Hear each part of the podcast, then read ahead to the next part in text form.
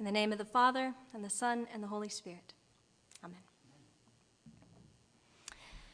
For me, Ascension Sunday feels full of conflicting ideas. It's full of celebration and of suffering, praise and petition, glory and humility, being commissioned to get to work, but being told to wait. Even the timing in our church calendar reflects this seeming contradiction. Ascension Sunday is the last Sunday in Eastertide before we get to the Feast of Pentecost.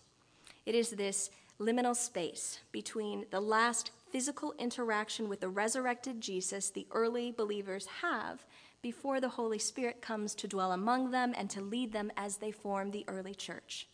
This is a time for them that is full of unknown and full of waiting.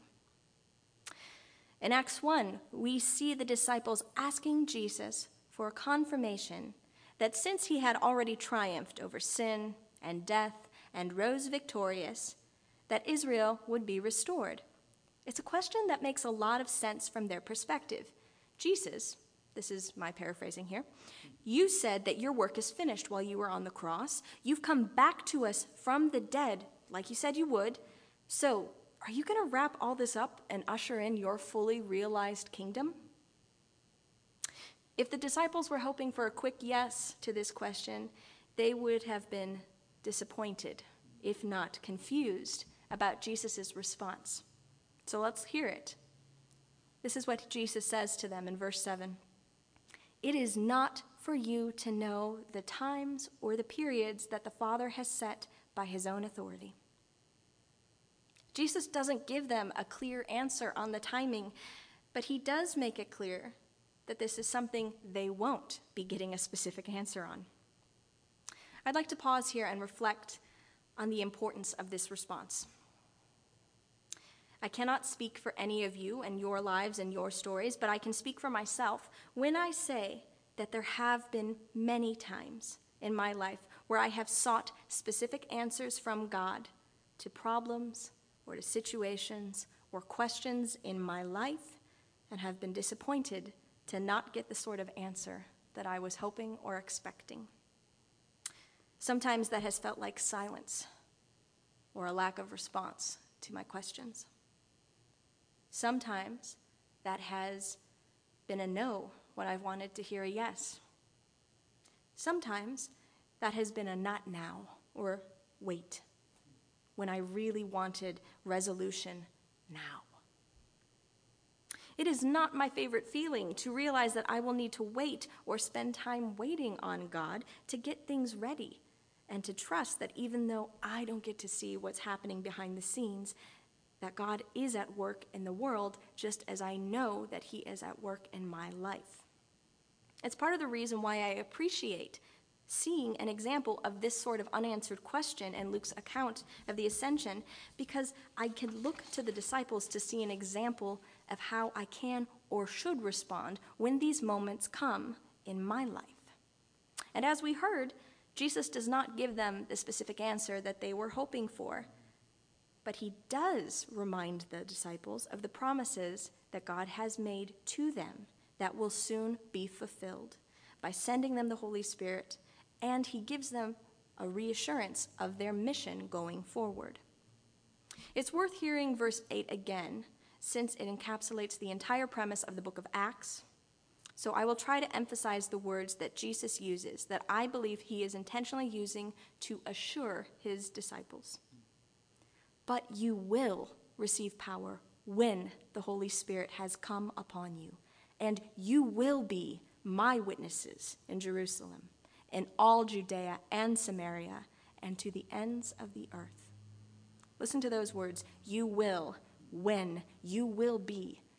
That's certainty, that is assurance given to them. He says this, and then Jesus is lifted up in a cloud, manifesting God's glory, and taken out of sight and into heaven before their very eyes. The disciples spend a moment lingering and looking into the sky, and honestly, who can blame them? This was not that they had imagined would happen next, and it was certainly not the timing that they had envisioned. Seeing the resurrected Lord is incredible enough. And now they have seen him caught up into glory in a cloud, exactly like the sort of manifested glory we see when the Ark of the Covenant is placed in Solomon's temple in 1 Kings 8. It had to be breathtaking, awe inspiring, bewildering, confusing. They are gently chastised then by some angels for their confusion. But they are also reassured. Again, reassurance comes up. This Jesus, who has been taken up from you into heaven, will come in the same way as you saw him go into heaven. And to use our holy imaginations for just a moment, imagine what that walk back into Jerusalem and back to the upper room must have felt like. It seems like the best thing the disciples can do is to gather together and to pray as they wait on God the Father and God the Son to send God the Holy Spirit to them. They choose the best option before them, and I believe they model for us what the best thing for us to do is when we ourselves are uncertain. They actively choose to wait on the Lord to act. They trust Him to give them instructions as to when and how they are supposed to act and they work, perhaps, on letting go of those things that they don't get to know for themselves. So it's worth asking what does it mean to wait on the Lord? This is my definition for it. It is intentionally preparing yourself to act when God says go. It is diligent, attentive prayer and meditation on God's words and promises to us, praying for guidance and being at peace in our waiting. It is also, however, letting go of those things that you think you need to know or you need to have resolved before you can do what God has called you to do. It's about finding a middle ground, you see, a liminal space between jumping into action before God says the timing is right, because perhaps we are uncomfortable not being in control, or perhaps we are afraid of someone other than ourselves being in control, or allowing ourselves, on the other extreme, to stall out completely because perhaps we're afraid to fail. Maybe we're afraid of what something might be perceived to be instead of what it actually is. So it is with this understanding of what it, meant, what it means to wait on the Lord, perhaps it's not really all that surprising that the rest of our passages that we heard and said together today all center around the necessity of prayer in order to remain living a life of faithfulness. And in so doing, they offer us a picture of unified and holy worship as a body of Christ. Psalm 68 begins with a really clear petition. And I won't go through this whole psalm because it's a big one and you need to look at it yourselves. But Psalm 68 ends with a cle- or begins with a clear petition. Let God rise up let his enemies be scattered. In other words, God, do something. Now, being a people born into time on this side of the cross, as we have been, we have the benefit of knowing that God is triumphant over sin and death and is and has and always will be consistently faithful to his people. We have the benefit of knowing that with certainty. So we can pray the words of this psalm with complete confidence in God's ability and his willingness to act on our behalf. We also can appreciate another layer to this psalm as it depicts God as being the one who rides upon the clouds. And it's not just a picture of someone who is powerful enough to have control over the elements or the weather or anything else, but we get to also see another layer of this being a prefiguring image of Christ and him ascending into heaven. These truths should lead us to praise. We can still praise even if we are uncertain about where we find ourselves. St. Peter advises some of the Gentile members of his early church on how to live appropriately when encountering some of the challenges of living in a world that stands in opposition to God. He tells them to not be surprised with the difficulties or trials that come their way, in fact, they should expect them when considering the path and the harsh persecution of Jesus, whom they follow. Peter's advice seems to go nicely with what I believe is the example set up before us in Scripture of people who have suffered much, although they retained their righteous standing, people like Job and Jesus. Peter says this in chapter 5, verses 6 through 9 Humble yourselves, therefore, under the mighty hand of God, so that he may exalt you in due time. Cast all your anxiety on him, because he cares for you. Discipline yourselves, keep alert. No matter what the challenges or hardships are in our lives, this is sound advice and something that we can all benefit from. If we remain obedient to God, submissive to Him, and I have to pause and say, I understand what submissive can mean like in our world today, and it's only a negative context. But perhaps the better way of understanding submission here is essentially letting God be God and not trying to take that role on for ourselves. Submission, holy obedience to the Lord. If we do that, then we can trust that He will take care of us and He will protect us. We also are told to actively cast all of our anxiety on God, which is again not just good advice, but is crucial to our well being. In times of great upheaval, change, distress, fear, and if this is sounding familiar, it should, because I would argue we are finding ourselves in very uncertain times right now. We are not meant to hold on to our anxieties and fears and manage them without God's help. He's the one who's able to deal with it all. We, as the body of Christ, are also meant to act as support for one another. The feeling of isolation that so many of us are feeling only heightens our suffering and exacerbates our fears.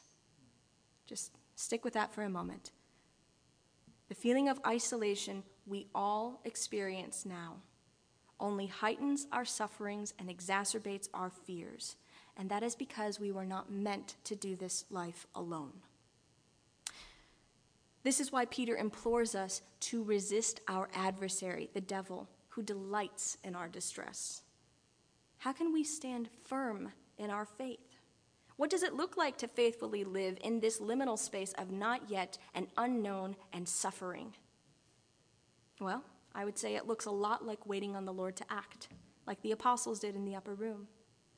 It's in recognizing where we are at this point in time and identifying this as being a season where God has to work on our behalf and we have to be still. It's choosing to surrender to God and to be obedient to Him. It's choosing to ground ourselves in God's love for us and in our love for one another. It's choosing to turn to God and to ask for help when we need it. And it's choosing to hold on to hope and reject despair by meditating on God's word and his promises to us.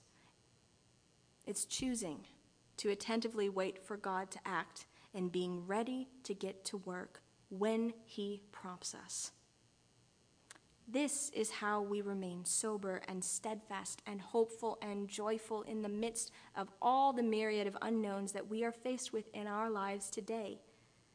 And we trust that God is working on our behalf and working for the good of his whole creation to set things right, even now. Even now. Can we say that without a shred of doubt at this moment? I don't know if I could. I probably need to flex some more spiritual muscles in meditating on the things that I am exhorting us all to do today. Even now. God works on behalf of the good of his whole creation and his whole world, and he works in my life and yours even now. Remember that this is the triumphant Lord that we are talking about. We are still in Eastertide. This is the resurrected Jesus Christ, whom we remember today as he ascended into heaven, and as St. Peter says, is at the right hand of God with angels, authorities, and powers having been subjected to him. This is not something that will happen, this has happened. This is our reality. The Lord reigns. And this is glory beyond comprehension, love beyond measure. This Lord, our Lord, is praying for us too, as we see in his high priestly prayer that we heard today.